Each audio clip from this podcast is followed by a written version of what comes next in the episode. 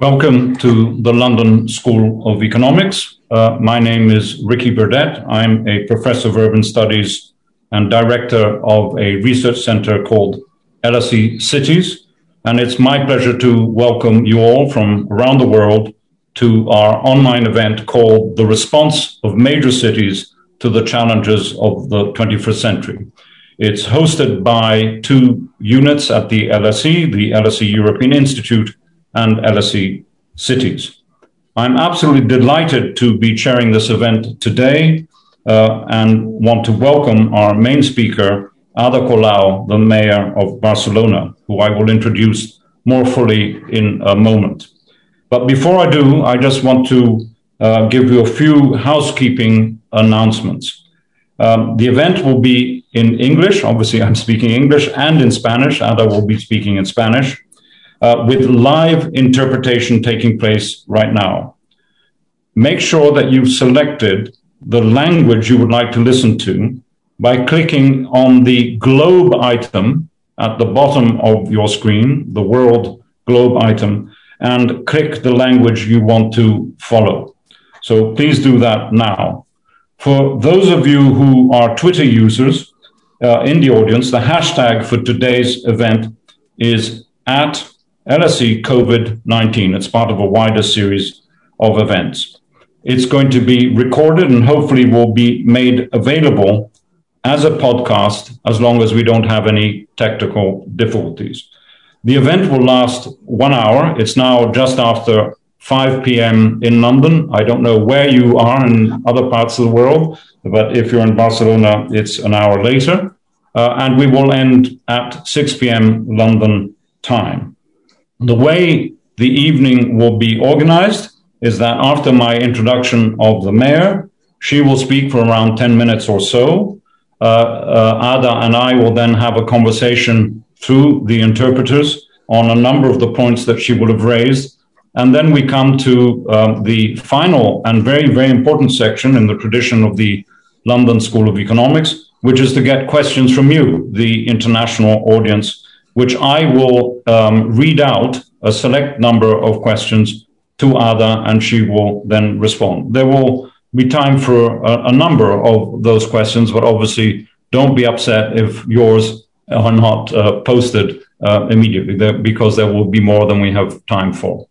Um, so that is the format of the evening. Um, and um, even when you send your questions in, keep them short and please say what your name is and ideally what your affiliation is or what city you're communicating from. So, um, Ada, it's really a great pleasure to welcome you to the LSE. Uh, as you know, and I know, there's a long history of connection between our institution and your city, a long and deep connection of respect. In fact, in the case of those of us who are urbanists, it goes back to the uh, 20 plus years ago when Pascual Maragall, who was your predecessor uh, at the time, of course, of the 92 Olympics, uh, 1992 Olympics, uh, and the then head of the London School of Economics, a sociologist, Tony uh, Giddens, were connecting and, in fact, ended up creating a series of events uh, which led to the urban age. And um, series of discussions where Ada Colau, in fact, took part uh, only through a few years ago in Venice, and we were delighted she was there. Uh, just one last thing to say is that the city of Barcelona is the only city in the world to win an architecture prize, the most prestigious architecture prize, obviously said from London. In 1999, they won the Royal Gold Medal, uh, beating every single architect in the world because they had done so many wonderful things accumulated over time. Uh, these are fundamental aspects, the relationship between physical form and social transformation that Ada has uh, maintained and continued in her work. Now, Ada is not only the first female mayor on Barcelona's history, she's undoubtedly one of the most progressive um, in Europe, if not uh, globally. She founded her own party, which then became uh, the name of the party that she now leads and coalition, Barcelona en Comú, which of course speaks for itself. It's about community and participation. and just a year after forming the party, uh, won the municipal elections in 2015 and then was re-elected in 2019. Now, not only is she a key player in her city and her region and in Catalonia and in Spain, but she's also the representative for uh, a global organization called the United Cities and Local Governments and is the special envoy for relations between cities and the United Nations, something that I think, Ada, we will be collaborating on uh, in the next years. Now, before passing over to her, I just want to um, frame uh, the nature of her progressive uh, actions by just touching upon three or four areas where she's been incredibly active in both administrations. And interestingly, the language of even some of her policies speak for themselves. And I think that's very, very important. I mean, for example, she uh, not only has a party which talks about communal um, and collective action, but she's set up uh, an institute for municipal housing. Uh, I hope that Sadiq Khan, our mayor in London, is listening to that. She's been very attentive to managing the tensions uh, between tourism, which is at the heart of the economy, of course, of Barcelona, but the needs of local people. So has addressed questions of um, Airbnb, etc. Uh, she set up an anti-evictions unit, literally called that anti-evictions unit. says what's in the tin very clearly to protect people who've been threatened by uh, private sector landlords who have um, a major control of some of the properties in the cities. And we'll hear about many of those um, policies and initiatives um, in her talk today. I think the other key phrase that comes to me from knowing what she's been doing over the years and we'll hear about today is the whole notion of neighborhood plans that you can't run a city without bringing people with you at the local scale. And I think you've been other to hundreds of meetings uh, in the different neighborhoods to hear what people need and try to help them actually implement them. So, with that as context, uh, I would like Ada to invite you to talk to our global audience. And once again, thank you for taking part in this event. Ada, over to you. Pues muchísimas gracias, Ricky. Thank you very much, Ricky. Really, Thank you for this invitation. It's a real honor for me, and I'm very excited. You've already mentioned a lot of the points that I wanted to address, so I'll try not to speak for too long, so there's time for a dialogue and conversation. You said in your introduction that I'm the first female mayor of Barcelona, and I'd like to remind you that this is quite an anomaly. In a democratic country, in a democratic city, it's very unusual for a woman not to lead over this 40 year period, especially given that Barcelona is a very progressive and innovative city. So it does strike us as quite strange. But not only was I am I the first female mayor, but I'm also I also have a very progressive and social approach. That's the first time anyone with my profile has been in this role. I'm also working class. I had no relationship with the elite, the political elite, the economic elite, which is something that has never been seen before. So not only was I the first female mayor, but I was also the first activist from a working class background that had absolutely no relationship with the political elites. And the entire group that I stood for really was pushing for change, for political change. We didn't just want to substitute those who were in the administration before. We wanted to create transformation and innovation and really address the needs of the citizens who are asking for change and political transformation. And I think that's really key. And this is not only important for people and what they represent. We really wanted this change to become part of the political agenda with priorities, what is now known as a transformative agenda.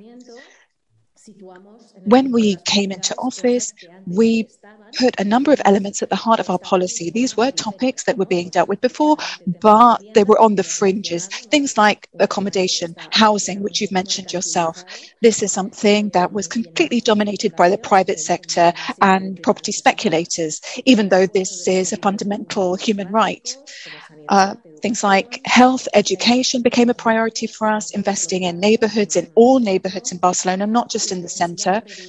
The need to regulate tourism and to diversify the city's economy we wanted to fight against pollution. Feminism was a major topic for us as well. These were all topics that were at the forefront, but they weren't in our mainstream agenda. They weren't officially part of the institution's focus. And so this change obviously led to a lot of resistance.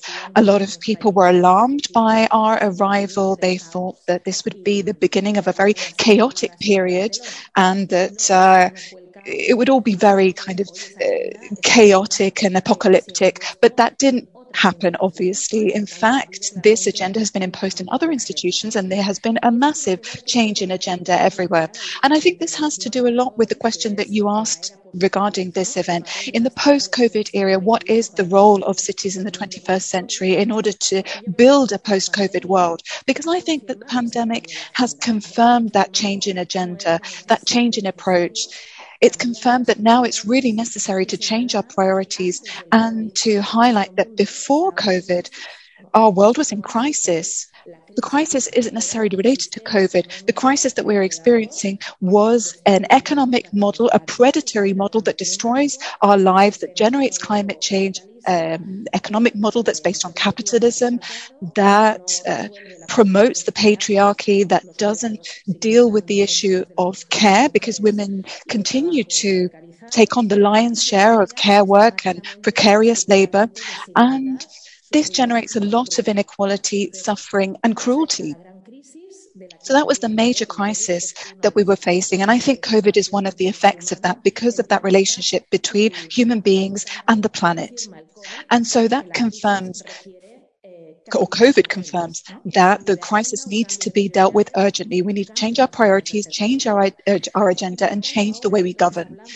And we're all now talking about global cooperation following COVID, and that's obviously a good thing in order to overcome the pandemic. We can only do this if countries, cities, continents cooperate. We all have to collaborate in order to overcome this crisis, but we also need to cooperate so we don't repeat the mistakes of the past, so that we don't repeat the mistakes of the past century. And so we can't just talk about recovery, we have to talk about transformation and innovation. And so now I think we're starting a new era. If we're actually intelligent, and I, and think if humankind can consider itself intelligent, then we need to understand that this crisis is our last opportunity to learn from our mistakes, to start a new era based on cooperation, innovation, and transformation. And so within this context, I'm really excited to talk about the policies that we have been promoting in Barcelona over the last few years because they form part of this framework against a backdrop of a world in crisis. We want to contribute to that transformation and the new world of the 21st century. And when we think about cities, we often think about buildings, about cement, concrete, infrastructure, cars. Those tend to be the things that come to mind. Pascual Maragall, who I think is the best mayor that we've had in the history of Barcelona. He's one of the best mayors in the world. And internationally, he had a real vocation and wanted Barcelona to be so well known on the world stage? Well, Maragall really insisted on this idea. He believed that the city was the people. If there are no people, then there is no city. So the city is made up of a lot of different things. But if there are no people, then there isn't really a city.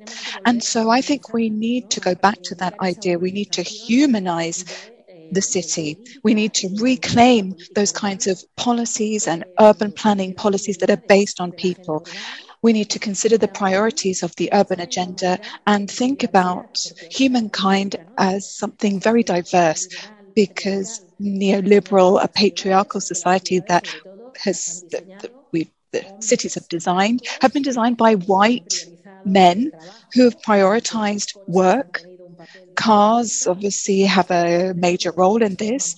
And so men obviously are part of the cities of the past and of the future, but women should be present too. We also have girls and boys and disabled people and older people and people from different countries and backgrounds.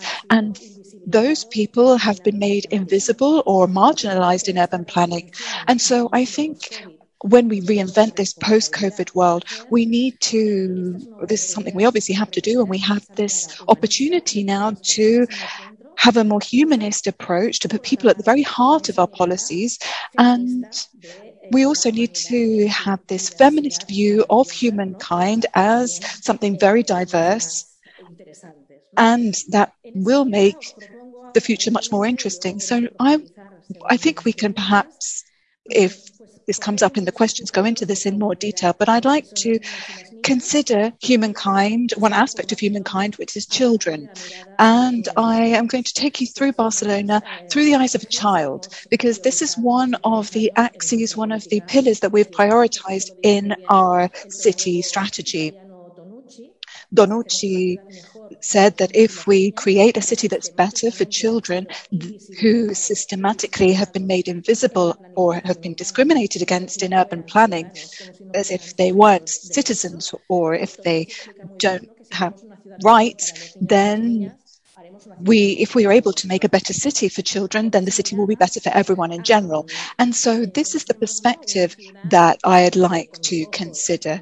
Let's look at a city through the eyes of a child. It has to be a city where we can play, a city where children can grow. It also has to be a city where people can dream. And so with this context, I would like to describe some of the policies that we are developing in the city. And this is a city in which children are able to play in the streets. It's a city that's safe. It's a city with life.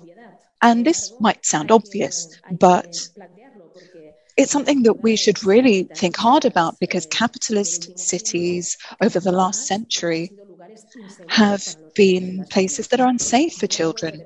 I remember when I was younger, I would play in the streets with other children who lived nearby, whereas now, as a mother, I'm scared for my children to play out in the streets. So obviously, this is a huge step backwards.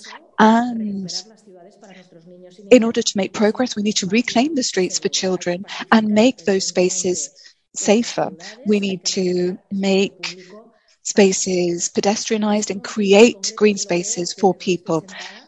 From where I'm sitting, the City Hall of Barcelona has a main square and a secondary square next to City Hall.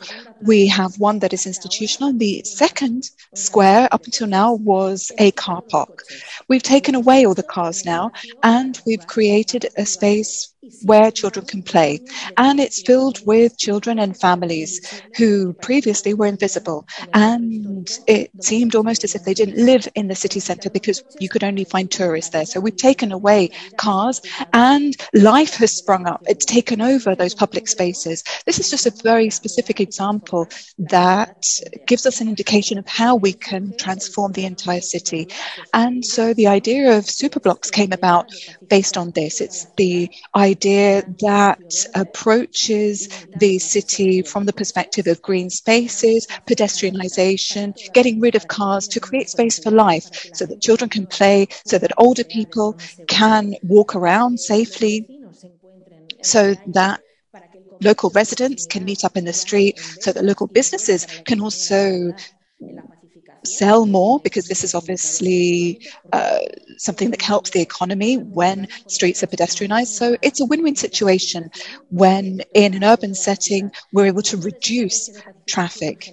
And within this general strategy, which is called Superilla Barcelona, and is also an extension of Cerdà's strategy. He wanted to make the city larger, healthier, so that there were more democratized quality and larger green spaces for people. And those spaces that Cerdà had already considered, spaces that would be larger for people to live in healthily, they filled up with cars, which is something that Cerdà had not contemplated. So we want to bring back his focus. And in the 21st century, we want squares and streets that are greener and healthier for people. And as part of this general strategy, there's another strategy which is about protecting schools. We believe that schools in a democratic city, schools are the most important infrastructure.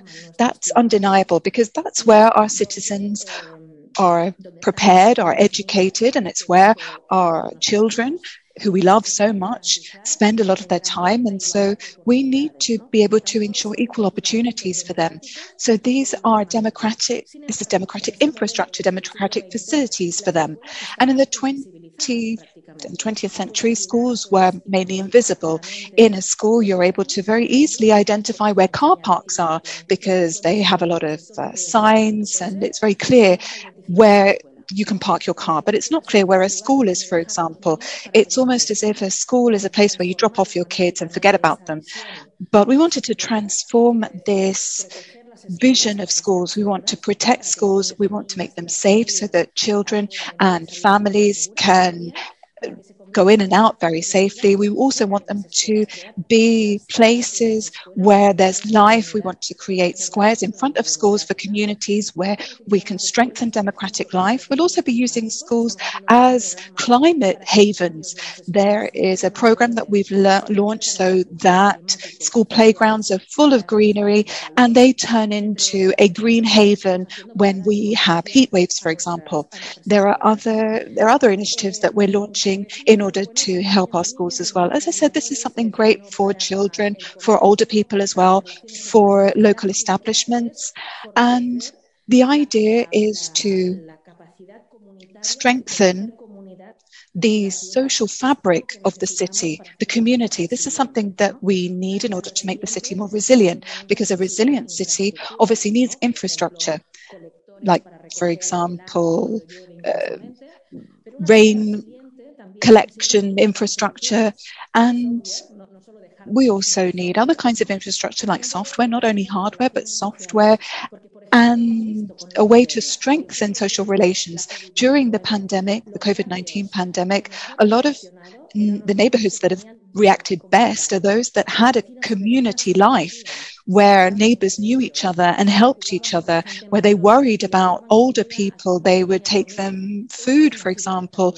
And that is also a sign of a resilient society, not only a city that has good infrastructure. So that community dimension, the importance of schools and public spaces is the foundation that is how we're going to create a city where we can play, a city that is safe, and a city where people want to be. We also want a city that can grow and where young people, children can grow and develop as people. We want them to be free and autonomous in our democratic city. And for that to be possible, we need to promote a sustainable economy, a green economy with sustainable mobility and environment, sustainability, and economy are not contradictory aspects, as has been said to us for many years. In fact, it's the complete opposite. The only way we can ensure prosperity is by developing a sustainable economy which doesn't fight against the planet but actually protects it. So, environmentally friendly buildings is something that we've prioritized over the year sustainable mobility, public transport. All of this allows us to reindustrialize the city and create a useful economy for the 21st century in line with the objectives that we have. An economy or, or that offers this kind of future also creates good quality jobs, protects the environment as well. But in order to grow, we need knowledge, knowledge and culture, because in cities of the 21st century, education is not enough just for equal opportunities. Culture is also crucial in order for real equal opportunities. And so in our urban planning, we're also prioritizing how we strengthen our ecosystem. We all Barcelona is proud to have universities that are world renowned.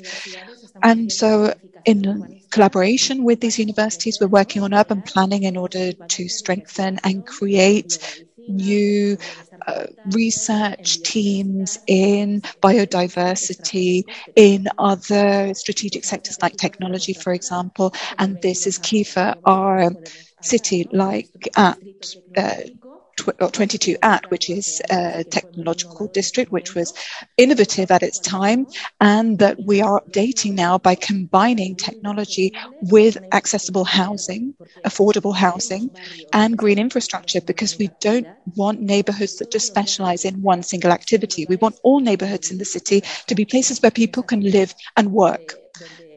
This has to be a city in which life is at the very heart of everything. And I can go into more detail in this if you like. I'm just going to move on to the third aspect, which is that we want children to grow up in a city where they can dream, where they can dream about a better future, a braver future, a more innovative future, a future that's actually possible. And for this, the city needs to be fairer and it has to guarantee basic rights. And we have to be able to renew that basic social pact that has that social democracy has weakened over the last few years. We need to strengthen basic public services and really focus on strong public leadership when it comes to uh, utilities and public infrastructure that allows people to have a decent life. I'm talking about education, health, housing, culture. But we need to do this not only with a social justice perspective, and Barcelona, with our government over the last few years, has become the city with the greatest amount of social investment over the last few years. We've really prioritized social investment, but the idea is not only to increase social investment, we need to do this along with innovation. We want a fair and democratic city. We don't want to create a welfare city. So in terms of social housing, Barcelona is creating more rented social housing than ever. We are developing thousands of public social housing with that institute that you mentioned previously, but not only that, We've also created this anti-eviction unit, which uh, which we started from scratch because eviction is actually a state competence, but because eviction happens in our city, it's our main concern. And so we created something that didn't exist before, which is this mediation unit, which has stopped over 10,000 evictions, which is huge given that we don't have that competency, but we've been able to mediate and stop those evictions or we've offered an alternative. We've created a uh, property discipline unit which involves bringing an end or trying to control property speculation and establishing the right to housing as a basic human right. And so banks and vulture funds that speculate, that have empty properties,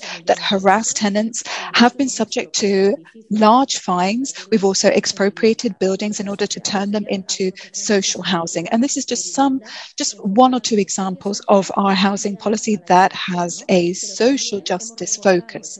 We've also strengthened public leadership by creating a public utilities company, electricity company. In Spain, we have a liberalized uh, utilities market, but there is a monopoly which uh, generates a lot of profit by speculating with uh, basic public service. And so we've set up a company that offers 100% green renewable energy. And today in Barcelona, the electricity and the lighting in the cities runs off green energy that has been municipalized, municipalized. We've been able to reduce energy bills for families and for public street lightings using 100% green energy. We've, we've created this uh, utilities company. We also have a uh, dentist um, service that is municipal. Public health is obviously available to everyone, but often dentistry isn't covered. And it's important for people to have dental care in order to be able to access work and education. And this was something that wasn't covered by public healthcare, but we've created a municipal dentist service, which is now available to thousands of people who previously couldn't afford to go to the dentist. So now they have their dental health guaranteed. There are many other examples that I could mention here. We've invested in neighborhoods with the highest inequality indicators We've invested 300 million euros in education, in culture, in order to empower those neighborhoods and to strengthen their talent and their abilities and skills. And despite all of that, the economic indicators have not uh, dropped. In fact, they've increased. We're still at the top of many rankings. We're the eighth best city to live in. We are the second most important city after London when it comes to attracting technology investment. We're among the 25th most competitive cities in innovation. There are many other indicators that I could cite which confirm that Barcelona continues to still be very attractive. But now when a private investment uh, is being considered, if this is an investment that will create value and is prepared to work with the city, we make it easier for them. But if it's an investment that is about speculating, property speculation, and trying to squeeze profits out of the city and with no positive outcomes for the city, then we will oppose that. And in Barcelona, we've said often that we don't welcome property exp- uh, speculation. We want to generate value and strengthen strategic sectors that will allow us to develop a city that focuses on children. And so now I would like to give you the floor again, and perhaps we can start a debate. And I'd like to end with this image. For many years, the city has grown up with many dystopian images. We consider perhaps the future being full of robots and controlled by technology and with a great deal of inequality. And there have been many films, in fact, uh, oh, that depict a very cruel, dehumanized city. And this is something that perhaps uh, came to the fore in the 20th century, but in Barcelona, we want to be a human city. We want to be innovative and transformative, sustainable as well.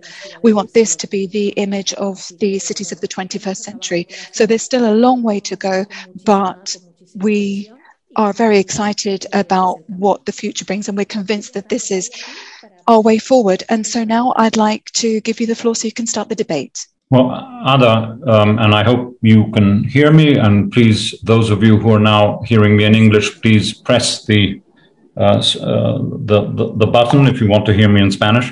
Um, I mean, what is very clear is that you know there's a vision and a passion uh, which has driven you and your colleagues to where you are. And you talk about the importance of um, effectively transforming the model, right? You, you, you, patriarchal, um, uh, market-driven, um, let's call it the, a prevalent model out there. And in many ways, cities, and you know this very well from your international work, are at the front line of change. But and this is a question I don't want to be negative, but you, I think you have experience, and, and maybe you can share also with our audience. Uh, where are the frustrations sometimes? Because your narrative of the city of the ch- for the child is, is very powerful because you're thinking through not a, a year, you're thinking through 80 years of life uh, from the, what the public space is like, etc. And you mentioned the car, and you and we all know the tension between, let us say, creating a place that you can play which is safe and a car driving through it. Now you can control that to a degree as mayor, but you can't necessarily, if I'm right, correct me if I'm wrong, control commuting traffic from the region. You know, can you share with us where have you been able to intervene as the mayor of a city, which is always smaller and has a more limited budget, of course, than in your case, Catalonia or the state? Where are the tensions and where would you like to see most change at the level of governance? It's true that it's not just a Barcelona issue. This is a problem that all cities have. And as you know, we take part in different networks, uh, all sorts of different networks, Metropolis, uh, C40, UCLG. We share uh, many of these networks. In fact, we're on many of these networks with, with London. And we often uh, talk about the same problems, that we have these same issues. We concentrate most of the population across, across the, the planet. Most uh, po- people live in cities, more and more people living in cities. And the great challenges around technology, around the green transition of the economy, reducing emissions, uh, fighting inequalities. All of these uh, affect cities, and we are the main front line on, from that point of view, as you said. But we have governance um, which on a worldwide level really is focused on central administrations and they have most of the powers for intervention. They have most of the resources also. In Spain, for example, cities have a maximum 15% of public resources, but yet we have to deal with everything. We have to deal with everything because citizens don't know whether the city council is responsible for one thing or the region is responsible for the other or the state is responsible for another. Basically, individual citizens want solutions to their problems. So I always say that uh, city council is like the mother in, in, in politics because everyone has this expectation that the mother will always be there, that their mum will be there. And uh, if you mess up on one day, you're in trouble because how could your mother possibly not be there for you on that day? And so you need to be responsible for everything, even if you don't have the necessary resources and even if you don't necessarily have the competences.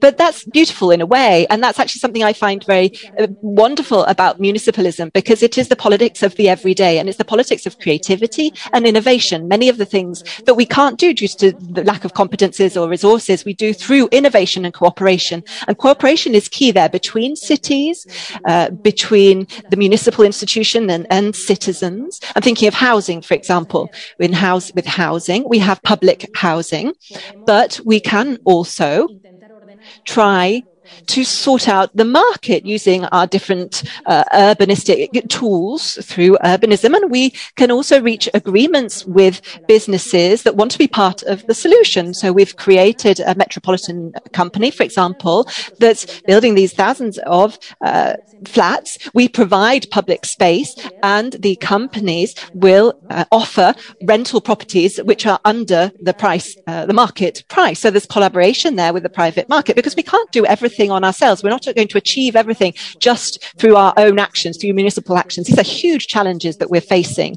And I think it's very inspiring. Precisely, uh, Mazzucato talks about the, uh, about this particular topic. And I think it's, it's crucial that kind of approach we have huge uh, objectives, huge goals, and one administration, one city, one country can't resolve these alone. So we must certainly work together with for these great goals that we have. So mobility, yes, it's crucial, and we do act bravely within our city. We're trying to reduce traffic. We're trying to transform. We're trying to support cycling. We're trying to transport to to promote public transport. But most cars that drive around Barcelona come from outside Barcelona, so we need infrastructure We need uh, trains, public transport uh, infrastructure that is much better. And that is basically the competency of the Generalitat, the, the regional government or the state.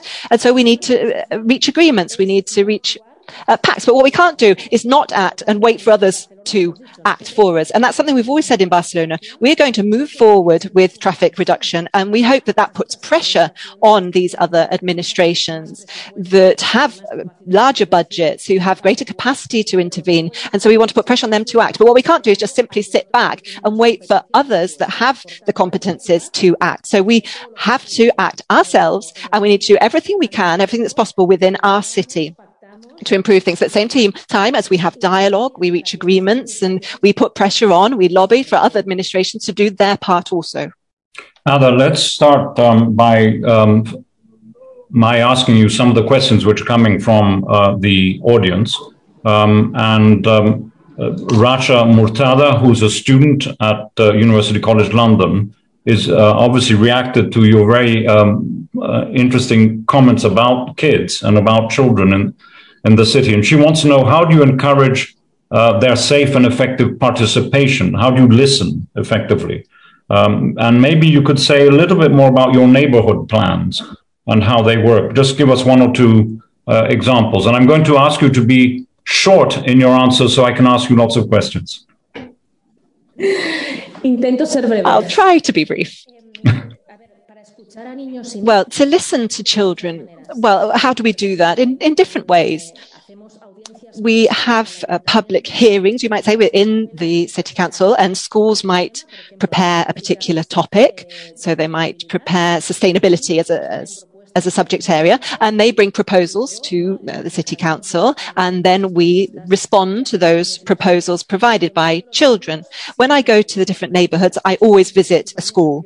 For me, that is a key facility, and so I always make sure that a school is included in those uh, visits when uh, we had the pandemic in the most difficult months, March, uh, April, when we had full lockdown, when we all needed to be shut in our houses, that was awful because the adult uh, centric uh, management of the pandemic left children enclosed in their homes and they weren't even allowed to go out for five minutes a day uh, for months. And that was terrible, awful for, for children. And they were the great forgotten group of this whole management of the pandemic. We could go out and, and, and take the, the rubbish, go shopping and buy some food, or we could walk our pets. But children simply didn't exist, it would seem, and they were stuck in inside. And as a city council, we demanded that our children be freed and we gave children the possibility to send videos to me. And so I, as mayor, would then respond weekly. So we want, because we wanted the HAM to have direct communication with the mayor,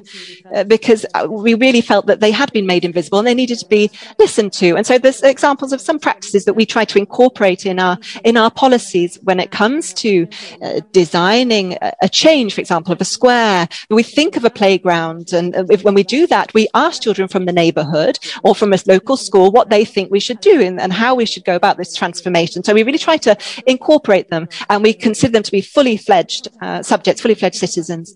Currently, we have a participatory process to invest 30 million euros in neighborhoods. And though in the elections only those over 18 can vote, in this participatory process, we have people from 14 taking part so that they can make help make decisions on priority investments in the different neighborhoods. So that's a few examples. In terms of the neighborhood plan, these are interventions that are designed alongside local residents. And so there might be a prioritization of schools, for example, in certain very vulnerable neighborhoods. Then we support artistic, cultural teaching and education, for example, music teaching in those schools. We try to really offer emotional and social support. We want to make sure that teachers can act as teachers and that there is additional support for other areas so that teachers don't have to take everything on their own shoulders shoulders. Um, we try to improve uh, the environment, so squares and places where people meet in neighborhoods. So those are a few more of the different measures. But the key is that we always prioritize local residents through a participatory uh, process. Okay, uh, Ada, there are about 40 questions coming through, but I won't ask you all 40 of them. Um, one question is, is nearly predictable, but very interesting to all of us. This is from Barbara Jameson from an organization called European Cities Marketing, and it's about tourism and, and uh, on the fact that many cities are focusing on attracting good tourists, good tourists. Uh, and given that tourism creates jobs and wealth, etc., uh, what's your definition of a good tourist? Well, sustainable tourism is the kind of tourism that we want, that it can happen alongside the everyday life of people across all neighborhoods. When we came into power in the city council, there was a complete lack of control and imbalances. Thousands of tourist apartments were illegal, actually, which we've closed down. We've really imposed some order there because there was complete disorder. So there were these illegal flats which were creating economic problems. They don't pay taxes. They create unfair competition, but also that they were leading to speculation around housing and that meant that we were losing homes for people to live in and we were having more uh, speculation around uh, tourist properties. So we, we stopped that and we wanted to ensure that everything was ordered and there wouldn't be speculation in the different neighborhoods. So for us, that was a key objective. And we didn't want everything to be too focused in the center of our city. We wanted to distribute, spread it across the whole of the city and the region, actually, not just the city itself. So it's really a case of working with private uh, stakeholders uh, as well. And we actually asked tourists, we're an open city, we like to be visited, and not only for the economic uh, advantages, but also because this is part of our identity. We like to be visited, but that should not endanger life in the city. And the tourists themselves, when we asked them through a survey, they said they liked Barcelona a lot, but what they didn't like was to see so many tourists in Barcelona. And so that they weren't experiencing the city in the same way. And I think that is a key indicator. And I think uh, tourists and local residents agreed. We want balance. And just, just to follow up myself on this question, does the effect of the pandemic and the closure of uh, any any form of tourism and, and visitors has it is it making your life more difficult now to implement some of the you know very strong ideas you had because the classic economic argument will be, uh, you know, we need to have as many people come in um, and um, contribute to via taxes and shopping to the health of the local economy. I'm just curious whether you feel it's become more difficult or not. Of course, there are economic sectors in the city who have been very damaged by this, especially in the centre of the city. It really has been very negatively affected by the lack of tourism. And there, the policies, the public policies that we've had have been crucial to ensure that jobs were kept. And I think there has been a, a social response from the beginning of the pandemic from that point of view. And that's uh, when compared to 2008. So jobs have been protected and that is absolutely crucial. But now what we need to do, like you say, is work on recovery. So we need to work to uh, get visitors back to our city. But we have an opportunity now, which is to guide that tourism a, a bit more towards much more sustainable activities. So, for example, linked to cult- the cultural offering in our city, we have a wonderful um, cultural ecosystem in the city, and we want to reinforce that. And we want the tourism that we recover to be linked to that, the cultural activities, and throughout the year, not only linked to the real summer tourism that we had traditionally and that weakened us actually. It made us vulnerable, that did, because when you depend so much on one single economic activity, which depends on people coming from abroad to visit you or coming from outside to visit you, and it's very much focused on top of that in uh, several months, that makes your economic system very vulnerable. And so we need to make the most of this crisis to diversify much more the economy. And that's something that we're doing. And also to diversify that tourism to make sure it's more sustainable and more balanced across the year and not so focused and concentrated in the summer months. Uh, there's a question from an architect in London called Tom Holbrook, which is very close to the question I would have wanted to ask you, which is, um, in a way, connecting the fact that you, your city has had an extraordinary um, um, tradition in the last 30 years of um, using spatial policies to implement social and environmental change, right? So, in, in that sense, it's not that you're against planning. You you see it, it both in three dimensions, but also as a social uh, experiment and as an environment, uh, environmental experiment. Uh, what Tom Holbrook is asking is how can other cities benefit and learn from Barcelona's extensive ex- urban experiments? How can they learn more? Pues en realidad creo que lo hacemos. I think that we do this every day because hmm. Barcelona learns constantly from London, from Paris, from Milan, and from many other cities. And this is reciprocal, I think. Uh, cities, like I said, are used to having to deal with pretty much everything with very few resources. And that makes us very creative and it makes us very cooperative. And so we are used to, I think, having this uh, diplomatic relationship between cities. There are these relations of, of cooperation that mean that we're constantly learning from each other. And the, it means that we visit the different cities and we have had many different cities be interested in our different policies, the super blocks policy, the traffic reduction, the transformation of urban space, um, management of tourism, how we've gone about trying to create some order there, how we've worked uh, with the regulations around hotels uh, or these uh, Airbnb, for example. Uh, this, these are global uh, phenomena, uh, digital platforms that it seems don't have to follow local norms, but then actually have a huge impact on our cities. In the case of Airbnb, there's a huge impact on housing, creating great speculation. So we forced them to actually impose some order in what they do and to remove all sorts of illegal flats from their website. And so there's constant exchange of information with Amsterdam, Paris, London, with all sorts of different cities. We're constantly in touch with each other. Right. No, that's very helpful. I, I want personally just to pick up one of the comments you made right at the beginning of your uh, contribution about, um, in a way, the potentially positive uh, shift in values that COVID has created. Because I, I think you were nearly optimistic there in the sense that you know it's forced us into a corner that we have to look at our world again uh, in in a positive way. And you use the word, you know, we need to humanize cities, and of course, uh, uh we all know that uh, uh cities can brutalize people rather than humanize them. Um, so, if you were to just pick up one or two things that you you you think you can build on in your administration, but also in your diplomatic work of, of speaking for cities, as you've just answered a, a moment ago, what would you see as those positives that you can take away um, in, in, that, that, we've learned because of COVID? I mean, for, for example, I mean, the value system to a degree has changed. I personally would maybe say to you, planning, the concept of planning is after many years that it was beaten down by central government or uh, other systems, is back in favor. Uh, because if you plan well, you can save people's lives. I, I wonder what you thought about that.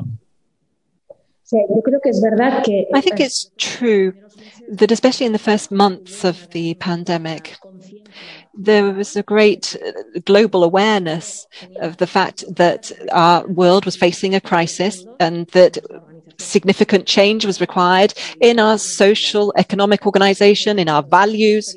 And we've had all sorts of experiences in Barcelona. We've seen local residents get organized to help each other, for example, or at the hardest times when Spain, which is considered a developed country from the first world, when it discovered that it was extremely vulnerable, this was a key moment because it was not able to offer uh, or supply the most basic element of protection, which was uh, masks. And that we didn't even have masks for our health professionals. And so that showed us exactly how vulnerable we were uh, with a very radical um, experience. And so throughout that, it with, through that situation, we were able to cooperate with women who are sewing in their homes, young people who uh, had 3D printers and were able to produce uh, different elements of, uh, of individual protection in that way, people who were helping us transport things to different hospitals. We created this horizontal network of cooperation in a record uh, period of time. And so we showed ourselves through this concrete experience that we were able to work very differently to achieve our common aims. It's true that after that on the uh, official agenda, that level of awareness, I think, is disappearing little by little. And we start to hear the old messages that we always used to hear from the same old voices from large companies, for example, or from states.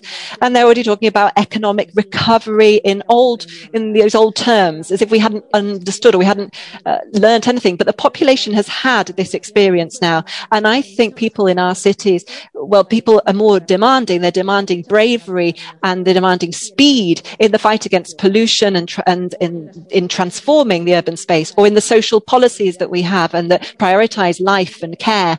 And so I think, though, yes, there is some resistance, though it's difficult, though it's mm. tough, we have that opportunity now to make progress. Um, more civilizing um, progress. And I think we, it's our responsibility to make the most of this opportunity. No, I, I, you know the link which goes through many of the things you've said uh, is the is is a belief in a, so, a new social pact, uh, which in the end it was it was an idea, it was a vision. You got elected, and then you got re-elected. Now, I, there's a question from Dan Hill in London, and if it's the Dan Hill I know, he's also in Sweden, uh, which is going back to maybe. Um, the complexities around how, government, right, govern different levels. Um, and he's referring to the fact that in London we have an interesting situation right now. You probably know this, where um, the, the, central government is putting enormous pressure on the mayor to reduce costs with public transport, and, and um, but the city itself has very little ability to raise taxes, has very little fiscal power. So the question is, how do you work with the region and national government to, in a way, uh, resolve some of these possible um, uh, conflicts? Well, over the last few years, it's been very difficult. They've been difficult years because here we've had a level of political conflict uh, that's been considerable. There's been a lot of instability. And so for quite some time now in the city, we've felt very much alone, really, when it's come to trying to really promote some of these policies. There's been this sense of, of being alone because of that political instability on a national level. However, despite that, and like I said previously, we have managed to promote uh, many of these innovative policies, things that weren't being done before. And now I feel optimistic, despite the great complexity and the great difficulty of the current moment. I do feel optimistic because I think that the government, the Catalan government in this case, the Spanish government, are clear now that now we must cooperate and there must be dialogue, that we need to put aside polarization and tensions that we've had over the recent years. And so I think now we are going to be able to work together much more effectively. There's going to be more cooperation on these policies because they're shared policies in many cases. And they're all to do with thinking also of the far right and uh, the progress being made by the far right in Europe across the world. If politics is perceived as being a source of more problems and not of solutions, then citizens obviously react uh, against politics and uh, democracy is weakened. So beyond parties, beyond institutions, more than ever now, this is the time for cooperation. This is time to show that politics are, is useful in resolving people's problems and putting aside um, parties, etc., putting aside institutions. I think we all need to really be committed across Europe now uh, to providing stability, to cooperating and to resolving problems. Because if we don't, the far right will grow. And and it is growing specifically on the basis of this discourse, this anti-politics discourse, which really weakens our institutions, democratic institutions. And there is a huge danger there that we might have a regression in I'm, our I'm, democracies. And we I'm can't very, allow that to happen. I'm encouraged to see here a city leader be actually positive about collaboration with different levels of governance, because as you know, most, most times mayors complain that they don't have enough money or enough power. Now we're coming up to the um, really final minutes of our event, and I, I wanted to close by asking uh, a question which, in a way, links goes back to my introduction, the strong links between LSE and, and, and London and Barcelona. As you know, Sadiq Khan was uh, re-elected only a few weeks ago. I think you were one of the first um, mayors to congratulate him on his uh, re-election, um, and um, there there are obviously many conversations, not only this one, uh, some shared agendas, uh, different power structures, different maybe political agendas um, uh, from the ones in London and, the ones facing London as a priority. Housing, of course, being way up there uh, in terms of uh, his agenda. My sort of final question to you is uh, what do you think Sadiq should steal from you in terms of uh, you know Barcelona's policy. You know London, uh, and you've discussed these issues, but I mean it in, in a, in a constructive way. What what do you think? You know, is may, maybe one of the more exportable ideas of your administration and uh, your delivery, and and and then the other way around. What would you like to steal from London? Uh, is there anything that has been done here? You know, there have been major developments on on uh, trying to control uh, emissions uh, in terms of cars and controlling traffic. Um, and other attempts at sort of uh, building more housing um, and, and, and other things. So, could I ask you to maybe comment on those last two things in the last minute of our conversation? So, very short, unfortunately. Well, for London, it's not a case of, of, of, stealing or, or giving each other lessons or anything. We are sister cities and we cooperate on a regular basis already. So we have a very strong relationship with Sadiq Khan and I think he's an excellent mayor. And as that as well as that that relationship our teams work together very often on housing mobility for example. We are very interested for example in terms of mobility. We have a low emissions uh, zone to try and reduce the entry of uh, vehicles that are most uh, polluting but it's not enough at the moment. So we're very interested to see the whole uh, urban uh, tax uh, concept in, in London. That's something we certainly would like to look at. So that, that's one for, thing. You, yeah. And what, what, do you think uh, Sadiq Khan should implement in London, which is the Ada Colau model? Well, like I said, it it's really depends on everyday life in London, and I don't know exactly what that's like. I think in terms of social policies, we have innovated a lot. And like I said, we don't only have the strong assistance policy, but we also have a policy to try and achieve uh, public leadership when it comes to uh, crucial rights and crucial assets for people's decent lives. So we have the energy provider, so there is an alternative to the oligopoly that we had with the large electricity companies. We have this municipal dentistry offer, so p- for people who can't afford to go to the dentist. And we also have a program to support uh, women, especially um, single uh, mothers who need time uh, to be able to do their work, etc., and to have a life. And so I, I think we have a program from that point of view too. I think the mayor of London would love to be able to also have an impact or control of health, but unfortunately, it's not in his portfolio. Ada, we've come to the end of our uh, hour with you on behalf of the LSE, the European Institute, LSE Cities, and all the audience from around the world that has attended from India, from Canada, uh, and from uh, Europe. Thank you very, very much for sharing your ideas and vision for Barcelona on how to deal with the major challenges of the post COVID city. Thank you so much, Ada. Thank you very much.